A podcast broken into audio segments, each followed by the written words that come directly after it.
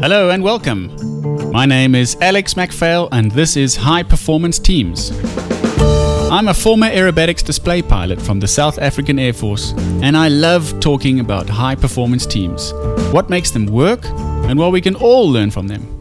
In the show, we talk to race pilots, professional sportsmen and women, entrepreneurs, comedians, performing artists and more. Please enjoy and remember to subscribe. Good afternoon to you and welcome once again. My name is Alex MacPhail. I love high performance teams and today I've got an interesting guest for you. Have you ever wondered what it's like to land a military aircraft, a fast jet, on a moving platform?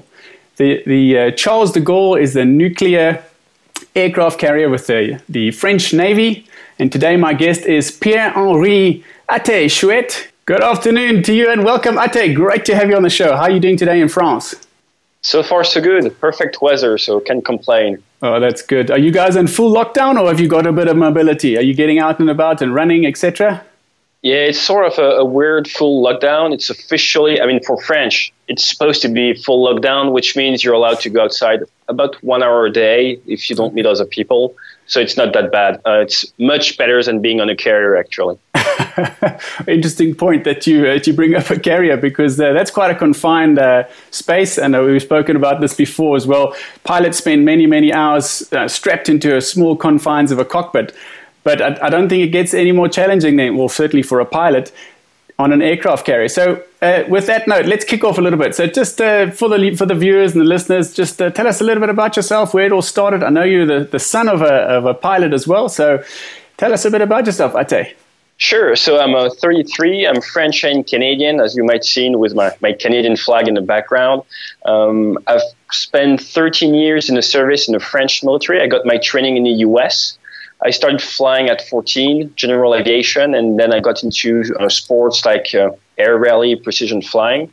Joined the Navy at 19. I got 2 years of training in the U.S. and then spent 9 years in frontline squadrons for the French Navy. Flew Super Étendard, the aircraft over there, Rafale as well, this one, omni-role aircraft, all type of mission. And I had the chance to display in air shows, all over Europe, which was pretty nice. I ended up an instructor and left the service 2 years ago to fly 737 MAX for Air Canada, which is an unusual aircraft to fly. I don't fly much. And now what I do is I'm basically a speaker and I do consulting for the corporate world. I do consulting in video games, in big military contracts, lots of different stuff. So having a lot of fun now as well. Okay, so the 737 MAX is an interesting, you went from quite a high-risk operation to, it seems like a currently high-risk airplane, but I'm sure they're getting on top of that. Okay, sounds like a fascinating background. So how was it that you ended up doing your training in the United States if you're now Canadian, but you're originally French? You did training in the United States? Talk us through that. Yes, back in the days, we had a big Navy, so we had our own schools, and it's been about 30 years now. We ship our sailors or training officers in the U.S. to get the training there. So there is only about 9 naval aviators winged, so qualified every year. So we are basically exchange officers, and we get the entire training with the U.S. Navy, it's an awesome school. So I spent 26 months between Florida and Mississippi. Did my first dive bombing missions in the U.S., first aircraft carrier landing in the U.S. And once you're qualified, you go back to France, and then you go through all the French navalization process. But it's easier to land on a U.S. carrier than on the French one. The French one is much smaller. So. Well, give us a sense. Okay, so you've brought up quite a few interesting things, and I'm going to try and weave through this conversation. There's a lot of people already starting to say hello and ask questions. Welcome to you. Please bring your questions. I'm sure Ate is very keen to get stuck in. So the first thing you mentioned now is that the U.S. naval platforms are a bit bigger. So what's the scale? How big is that Charles de Gaulle footprint of landing, and how big is the U.S. one? What was the one that you landed on in the U.S.? Sure. So just to give you a rough idea, a U.S. carrier is up to 100,000 tons, 100, and the French one is 40,000 tons. So it's like 40% the weight of a U.S. carrier. In terms of crew, you've got 6,000 people on board a U.S. carrier. You only got 1,900-ish on the French carrier. So our boat is much smaller, and because it's smaller, the constraints just go up the roof. If you look at the U.S. carrier, you can take off and you can land at the same time. You can have like dual operations, aircraft taking off, aircraft landing. French one, you can't. If you're landing, you have to park the aircraft on the front catapults. So we have to be extremely precise, and from just that small issue, there is a lot of constraints. So being a naval aviator requires a very unique DNA compared to the Air Force, where you can basically land when you want. Very different constraints. Oh, so it brings a whole new meaning to the you know, the constant fighting and chirping of each other. The, you know, the fast jet pilots and the multi-role pilots and the two cockpit pilots. Now you got the Navy and the Air Force competing. Okay, it is very precise. I'm sure a lot of people are very fascinated with this. So, is the actual landing distance? I know you said the side by sides can't carry on, but is the landing distance a similar length on the French one versus the US, or is it also shorter? Yeah, the French one is shorter. The big point, just to put stuff into perspective, you have the edge of the boat at the rear. When you're flying on the glide path, your aircraft passes about 8 feet above the rear of the boat. 8 feet. That's the margin you have in France. If the boat moves 1 degree, the rear of the boat is going to move up in the air or down 9 feet. Oh, so because the boat is smaller, you're basically aiming for something closer to the rear of the boat, so all your margins are different. So the angle is higher, a lot of different stuff. But in terms of length, the French carrier is a bit smaller, but it's not that much of an issue. Really, the issue is this distance you have at the rear, because what you don't want to do is hit the rear of the ship, and it happened in the past, unfortunately, before. Okay, yeah, so it sounds very precise if you're talking about 8 feet, 9 feet, 10 feet, the movements. That's details matter in your game. And so just as we discussed now, let me just put a picture up there for the folks to see. So there's a picture of you taking a selfie on board. I presume this is the Charles de Gaulle, and lots of aircraft behind you. There's a helicopter being towed up. There's some towing services just in the foreground here. Give us a sense of what happens on an operational part of the day. You know, there's obviously a lot of support, but as you're preparing to depart, how many different services are you interacting? How big is this team just to get you airborne? A lot. I'm sure you've seen Top Gun before. Sure. Can't wait for the new Top one. Gun? Yeah. So, you recall the ending scene when you have all the guys on the flight deck and everybody's cheering and applauding, all that stuff, cheering Maverick and the rest of the guys. So you see there are a lot of guys on the flight deck. And it is true, you do have a lot of guys. And to make stuff easier, because there is a lot of wind, when we catapult or recover aircraft, you have between 25 and 32 knots of wind on the flight deck. So it's a very loud environment. So to know who's who in the goo, basically everybody has different colors. So let's say you're dressed in brown, it means you're in charge of an aircraft. You're dressed in red, you're in charge of munition.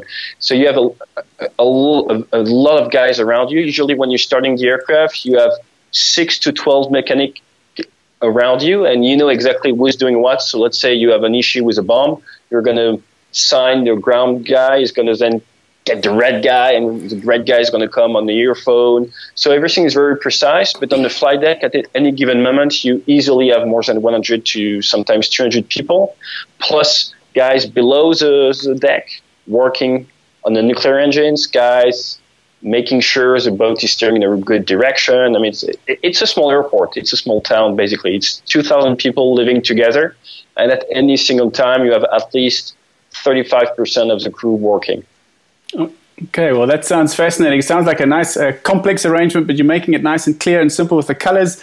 That must be good. There's a few people asking some questions and saying hello. So hello to everybody. Thanks for joining. Do you need to be French, or how good do you have to speak French to be able to join the French Air Force or the French Navy, as it were, for you? It can help. Yeah, speaking French is usually a good idea. Jokes aside, yes, you have to be a French citizen. So I've got dual citizenship. You have to be a French citizen, and that's basically it. And you have some French exams. So you could imagine you're French citizen, but you don't speak French, chances are you're not going to make it through the training. Okay. That's basically it, or they won't. I mean, it's going to show at some point during the selection process. So, sure. All right. But our guest yesterday was from Canada, and he was quite generous to saying, if you are able to get into Canada, there's no age description. You know, you can join the Canadian Armed Forces. So I think that's where the questions are coming from. Another question says, when you land on an aircraft carrier, how do you judge the touchdown zone as your runway is moving forward and pitching up and down in the ocean? You want to talk us through that? Let's put a little picture up here as well. Sure. Okay, no, that's not a good picture for this discussion. Yeah, there we go. That's actually the departure, but there you can see the wheels just leaving the deck right there. On an aircraft carrier on the side, you have what we call the meatball. So you have a Fresnel lens. It's a system. It's like in commercial aviation, a papi. So it basically gives you an idea of where you're standing compared to the glide path you're supposed to be flying at, which is usually between 3.7 degrees and 4.2 degrees. The more movements you have, the higher the angle, because you want to stay clear of the back of the ship. So let's say if you're in rough seas, your angle of approach is going to be more 4.2 degrees and 3.7. Normal commercial aviation is 3 degrees, so we're coming in steeper. And on the side, where we have like this light reference, and we're flying our glide path in accordance to that reference. And this reference is on a big stabilized platform. So if the deck movements are within the margins, it's going to be stable. If it goes past those margins, happens to me once in 200 landings, then you don't have any help. So it's scary. Happens to me once. Actually, it was so off the charts that the commanding officer of the boat, once I landed on my third attempt, came to greet me and say, "Oh, I'm so sorry," as a commanding officer of the boat. I'm so sorry, Ate, like, I got trapped by the weather, blah, blah, blah. So he came in person to apologize because his system was of the sharks, basically. But so we're going to be using this, or we're going to use our head-up display. As you know, in our jets, we have this head-up display, all those information in front of us. And Dassault made an outstanding job working on it, because we don't have automatic landing. In the US, they do. We do not. So we have to do it manually. And we can tell our computer the speed of the boat, and it's going to help us through like a small stuff in the head-up display, and we just put the thing on the thing, like an ILS basically, and it helps us get closer to the boat. If you look on YouTube, you type in Rafale carrier landing. I'm pretty sure you'll find some videos, but no automatic system. So yeah. Now you've been quite present on social platforms, particularly on LinkedIn. You put some great videos there of how you related to your training with the manager, and we'll get to that, your organization debrief shortly. But you touched on something that I thought maybe we can just zoom in a bit more. So is there a point where you cannot land back on this deck? I mean, obviously you're out far out to sea, thousands and thousands of miles away. That's a different scenario. But is there a point where you call it off and you know this is going to be either an ejection or run to another base? How do you talk us through that? Sure. We have two types of operation. You have operation with diversion airfields. Let's say you're at less than 50 miles from a friendly airport. And friendly is important because if you're off the coast of Yemen, for example, you might not want to divert to Yemen. You never know. So you might be close to the shore, but you don't have any diversion airfield. That's part of the magic of naval aviation. So either you work with a diverting airfield, or you work autonomous, what we call blue water. You're in the middle of the ocean. That's usually what the US do. Nobody's here to help you. So how does that work? You anticipate, as a skipper of the boat, you have like a lot of specialists on board, and you're going to make sure your aircraft carrier is in an area where the weather is going to be nice. So you're steering your aircraft into good weather and to make stuff easier. But let's say you have a catastrophic failure on the aircraft carrier. You can't recover anymore. You either land tankers take off, so you can have Rafale with refueling pods, so that would enable the aircraft to stay airborne longer. We don't have all issues anymore. We used to have them with a Super E, not with a Rafale anymore. So you could wait for repairs, or you can try to make diversion happens, even if you don't have close diversion airfield. Or if really you have no options, then it's the ejection. But usually when you come back from a mission, you have 2 to 3 attempts to land on the boat. If you can't do it, you go on a refueler and you give it a shot. When you're a refueling aircraft, you're here for the safety of the other guys. When you have to land, nobody's up there to help you. So you have 3 attempts and that's it. If you don't make it, you eject. So can be a stressful job. That's quite rough. Okay, so talk us through then how you build up. Okay, so that first approach didn't work out well. You kind of shake it off and you get ready for the second one. But by then your stress does start building, and the third time, I'm sure your third time, the stress levels have got to a point where you know that A, you're not functioning as well as you were 10 minutes ago, but B, this is your last attempt before you break it off. So talk us through the moment after that where now you're going to go meet up with the tanker, refuel, and how do you get yourself detuned again to be back in the zone again for your next three attempts in a few moments' time? Breathing method helps. So you try to really exhale quite a lot. Moving your finger toes, like when you fly formation, helps a lot. It's all about getting focused. It's all about getting back to your focus zone. And I think everybody's a bit different. So during the training, you get to know yourself better. I was in sports before. I did a triathlon, duathlon, and precision flying world championships as a teenager. So I was into sports. So I knew myself quite a lot in terms of stress management before. So I have my own methods, which is basically mental preparation and a lot of breathing techniques. So if stress builds up too much, that's where I'm going to get to. But usually it's more about debriefing yourself in the aircraft and asking yourself, why was my attempt unsuccessful? And you try to analyze what you did, why it didn't work, and what you're going to change. Because usually if your landing didn't work, it's because of something. And you're going to try to identify what it was, and you're going to change something. And on your next attempt, you're not going to do copy and paste from the previous attempt. You're going to implement this change. So we're always into this. And stepping back, I analyze what I'm going to change. Oh, I'm going to try to change this. One time when I was a young pilot, it took me 7 attempts to land. 7. That sounds, that must be a major stress, major stress. And it was around lunchtime. So 7 attempts, that's 2 air refueling in the middle. 7 attempts like that takes you about an hour-ish, slightly more than an hour. So it was something, but the issue was coming from me. I wasn't stepping back, analyzing what the issue was, and I wasn't implementing changes. So the guys on the boat wanted me to analyze it by myself, so they wouldn't help. It was a training mission. And until I understood I had to implement changes, they just let me try again and try again and try again. Wow, that's a real a baptism of fire on that one. Wow. Okay, I tell you, I've got some questions coming through. Let me just address some of them. So Kubas, thanks for joining us. He says, the most beautiful aircraft ever built. That's it. I agree with you, Kubas. The Rafale is wonderful. And they say the Marine version is even more special. How many hours on the Rafale and how many total hours do you have now, Ate? I've got 2,500 hours total. I've got 800 hours on the Super E, this one, and I've got 800 hours-ish on the Rafale as well. All right, that's 200 carry landing. 200 carry landing sounds like a decent one. There, I put a picture up of the of you standing in front of the aircraft. Looks like you're on a land base, not at sea, and you can just get the perspective. A, it's a beautiful airplane, and B, it's quite a big thing too. You know, it's a big piece of machine that you're throwing around there. Talk us a little bit about this. I'm going to put another picture that you shared with me of the condensation, as there must be a nice hard pull up. Talk us through the sort of the flying of this airplane. It looks like a beauty to fly. Sure. So it's pretty big. I mean, it's about 10 tons empty weight, up to 24.5 tons is everything below it. Taking up from the boat, it's a maximum of 21 tons, usually 25. Air shows that would take off at 13.5 tons, combat mission 20 tons-ish. So the aircraft is very different depending on the condition you're flying. Let's say you're flying slick like this, air show configuration, it's going to be very agile, plus 11 Gs, 270 degree per second of roll rate. It's going to be extremely aggressive. Now, if you add all the fuel tanks, 3 fuel tanks, 6 bombs, it's not the same aircraft anymore.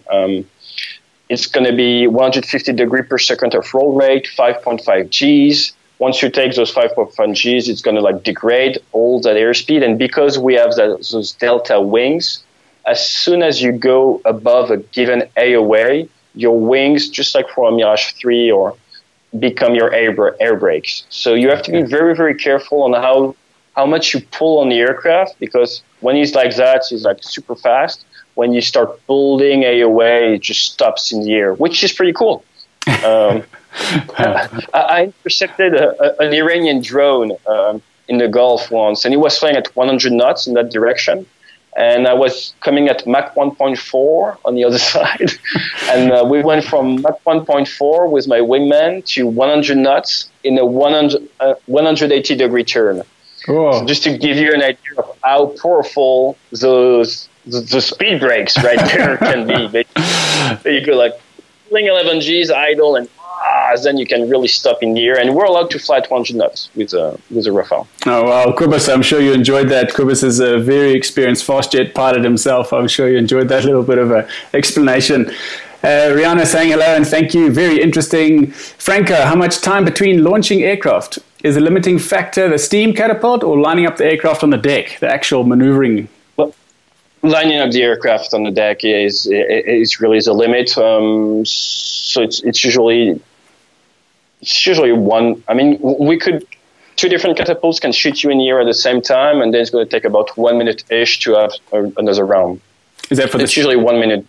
1 minute to the steam to build up again. Is that what you're saying? And just like the time to taxi is the new aircraft and have it attached to the steam catapult, all that system. Okay, well, let's have a look at that takeoff right now. Here we go. I know you can't hear it. This comes from a clip linked on the show description.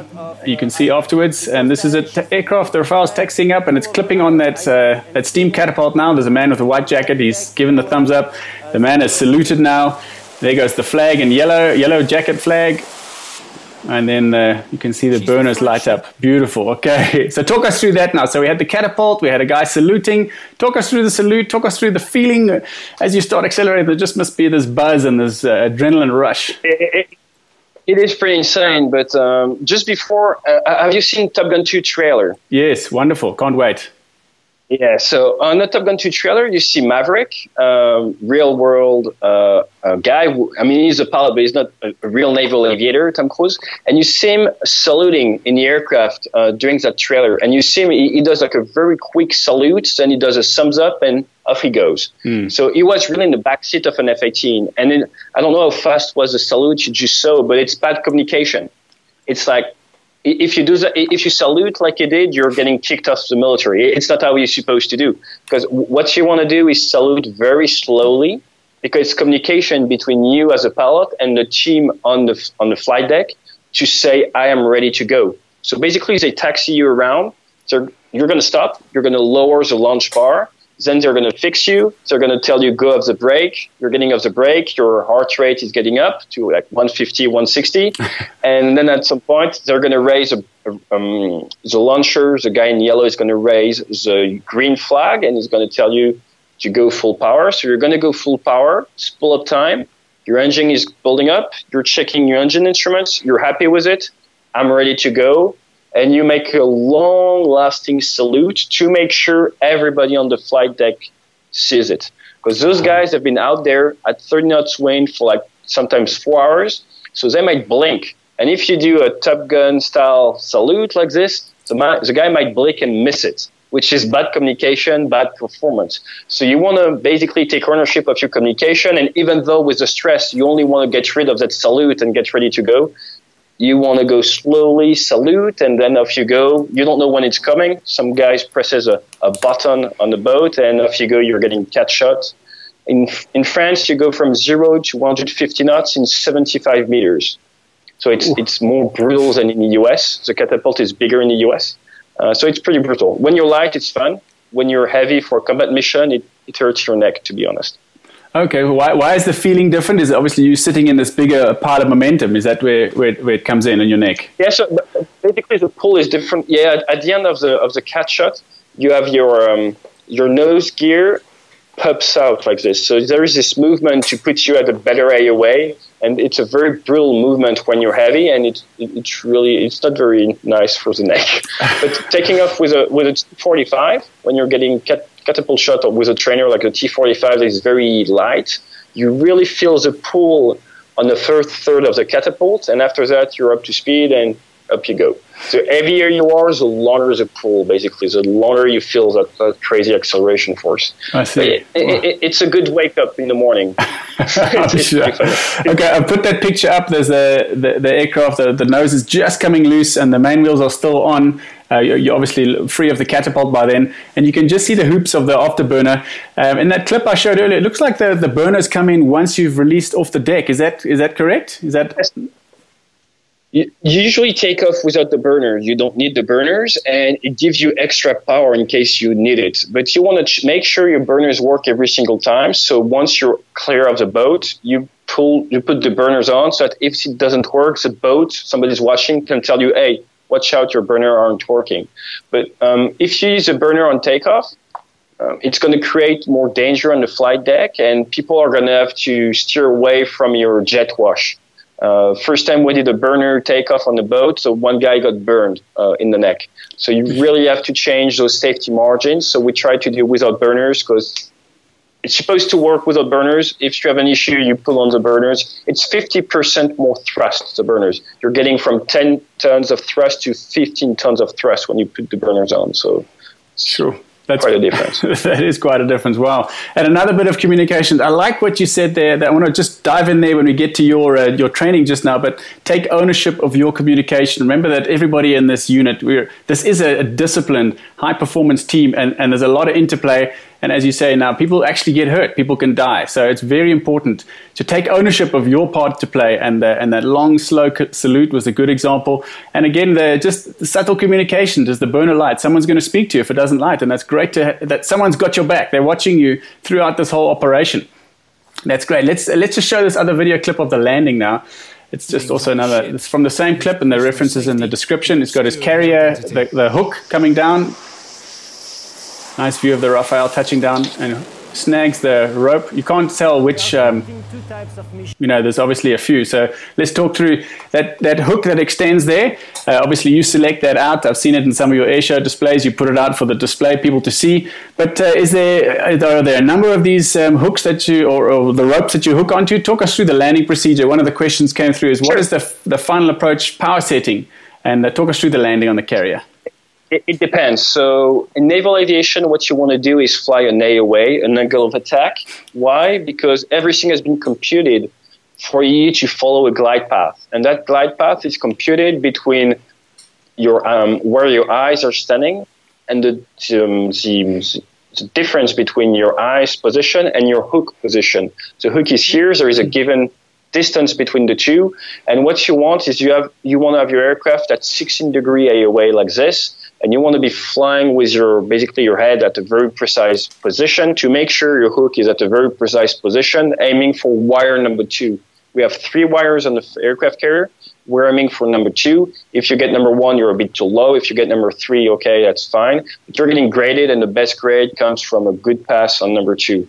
So this hook is maintained. It's forced down by hydraulic system, 260 kilograms of hydraulic pressure, basically, maintains this hook down to make sure it's forced down. And when you're touching down, just don't bounce on the deck of the aircraft carrier. So what you're aiming for is basically you're flying a 15-ton aircraft, 16-degree AOA, so you're between 125 knots and 160 knots, depending on your weight.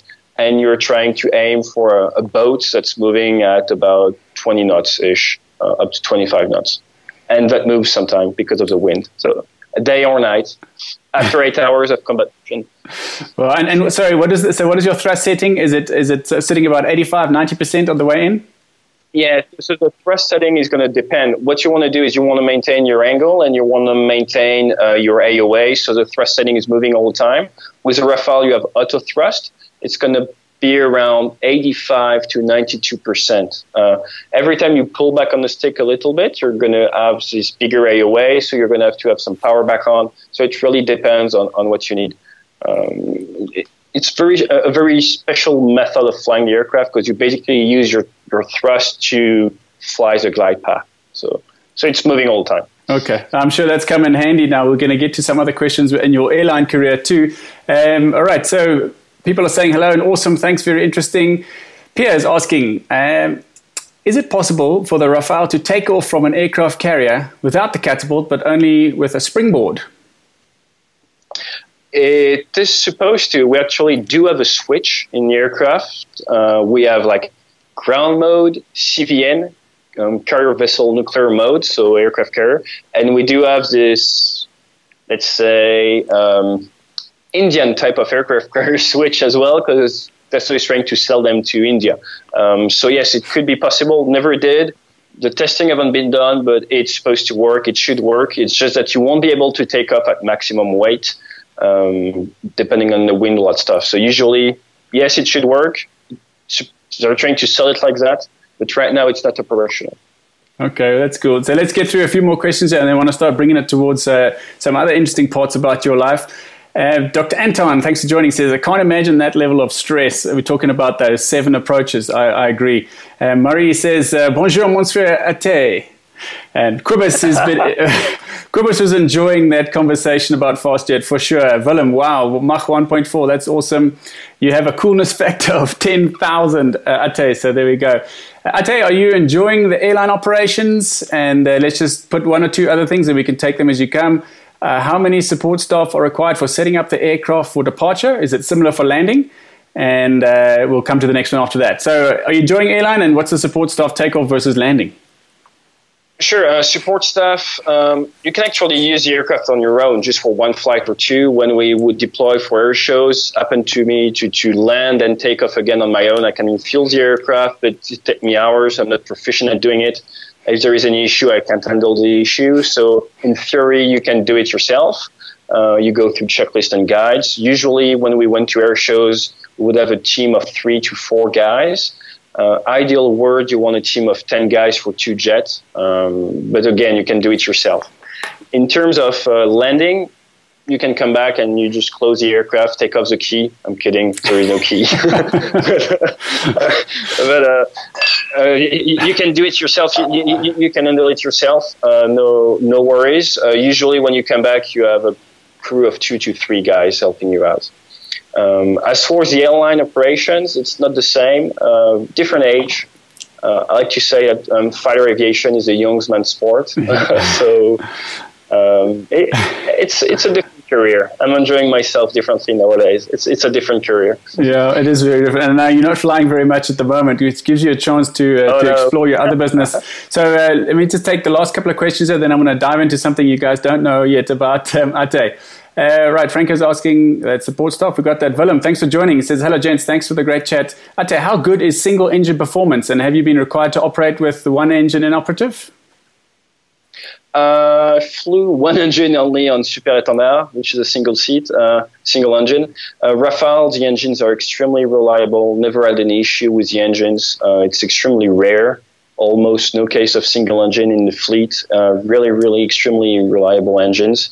However, a single engine operation works just fine, again, depending on your weight and the flying conditions. If you're fully loaded with all your bombs in Iraq, it's like 45 degrees. It's not going to be as easy as flying with a sleek aircraft in Brittany, where it's 12 degrees. Okay, well, that's good. It's nice to have the good reliability too, that you haven't experienced it. So yeah. Last 2 questions and we're going to move on. It says here, can you correctly see the aircraft carrier when you're sitting at 16 degrees pitch on the way down? And then confirm that you have no flare. And what is the rate of descent at touchdown? A rate of descent at touchdown is is around 5 meters per second-ish, so it's pretty brutal. In terms of pitch, you usually put your seat up a little bit. Can be an issue, especially when you're correcting, but it's just okay. It's it's within limits, let's say. But it is a sport indeed. It's not easy. You make it work. You take ownership once again.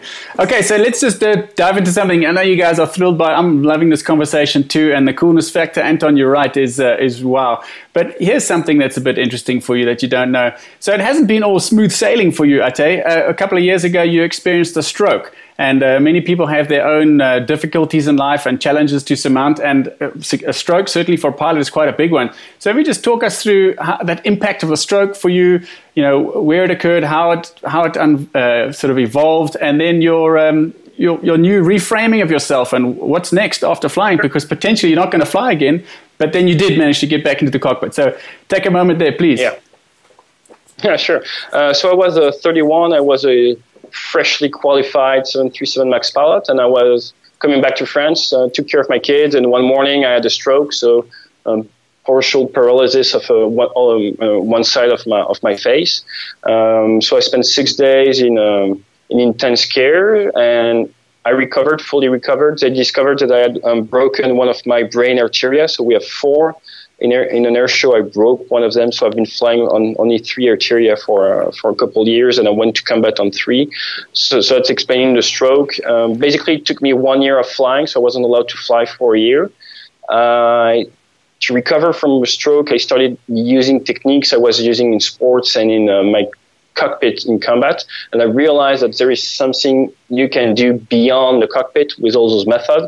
That's basically what started getting the ball rolling. So I realized, oh, maybe those stuff can help in personal development, maybe it can help in the corporate world. So I really got the ball rolling from there. I had 1 year off, 1 year to use. So I started a business, got into speaking, consulting, virtual reality headsets and flight simulation to have people work on their soft skills. And now I'm doing it on all over the world, China, Africa, US, Canada, France, of course. A lot of fun. And I wanted to go back to flying, but my aircraft isn't flying anymore. It was like, once I was okay to fly, it was grounded. So basically, I'm still on medical leave for a while, and I should be able to fly again in 2021, depending on the situation with Air Canada in the coming month. We'll see. But I'm supposed to be able to fly again. Okay. We'll see. Well, that's good news. And it's nice to hear, you know, with this adversity, it's a major setback for a pilot being grounded, and that's quite a significant grounding. Luckily, there was no long-term damage seemingly for you. You're able to get your license back. Okay, so then with this training and simulation, you're obviously bringing in your combat tours. I know you've got 2 tours to Iraq. I mean, that must have been quite a thrilling but also a scary event. You know, you put yourself on the line for your country there. So you bring it back into your training that you do now in Debrief. So talk us through the sort of the principles and the logic that you have and how you share that with the leaders of industry, your brief, be brief and debrief. Sure. So I wrote the book called Debrief, and basically the idea is to go straight to the point. What I like to use usually is explaining to people that our brain thinks in a linear way. We're now in an exponential world because of the growing of the tech. And as fighter pilots flying supersonic aircraft, we're used to working in those exponential environments. And what we realize is you have to keep things as simple as possible, and you have to communicate efficiently. So basically, if you brief your staff, if you remain brief, concise, you brief.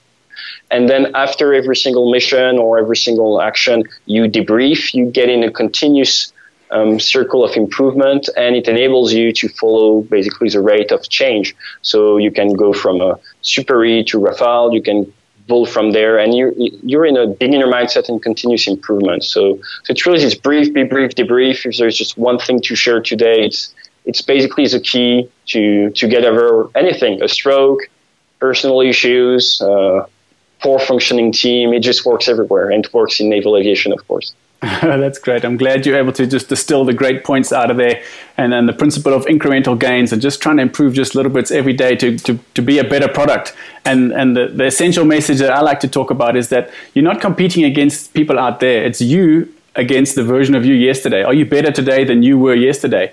And yeah, I think we've just lost your picture there for a second. Okay, there you're coming back. Sorry, but electrical issue. My cut in the middle. I had the A350 issue. My glass fell on my electricity stuff, and so I had some charging issues on the phone. So I hope it's going to last. A350. Well, that's some water leak in the aircraft, which is bad. Rihanna saying, wishing you good health and for your flying career. Merci. I tell you, we could talk all afternoon. It's been wonderful chatting with you. I know you've got a lot of other commitments lined up too. You're keeping yourself very busy. I hope that we get our chance to meet. We missed each other in Toulouse last year, and I hope we do get that chance to get together. So all the best to you. Thank you so much for joining. It was a wonderful chat, and look forward to, if anyone wants to follow, he's got some great messages on LinkedIn, on all the social platforms. His website is debrief.org.org, and I'll put all the links in the description below. But thank you for your time, Ate. I really appreciate it. Thank you very much. Thanks. Have a great one. Thank you for listening. I'm excited to have you on this journey with us. If you've enjoyed this episode, please leave a review and remember to subscribe to the show to catch weekly episodes so that you can build your high performance team.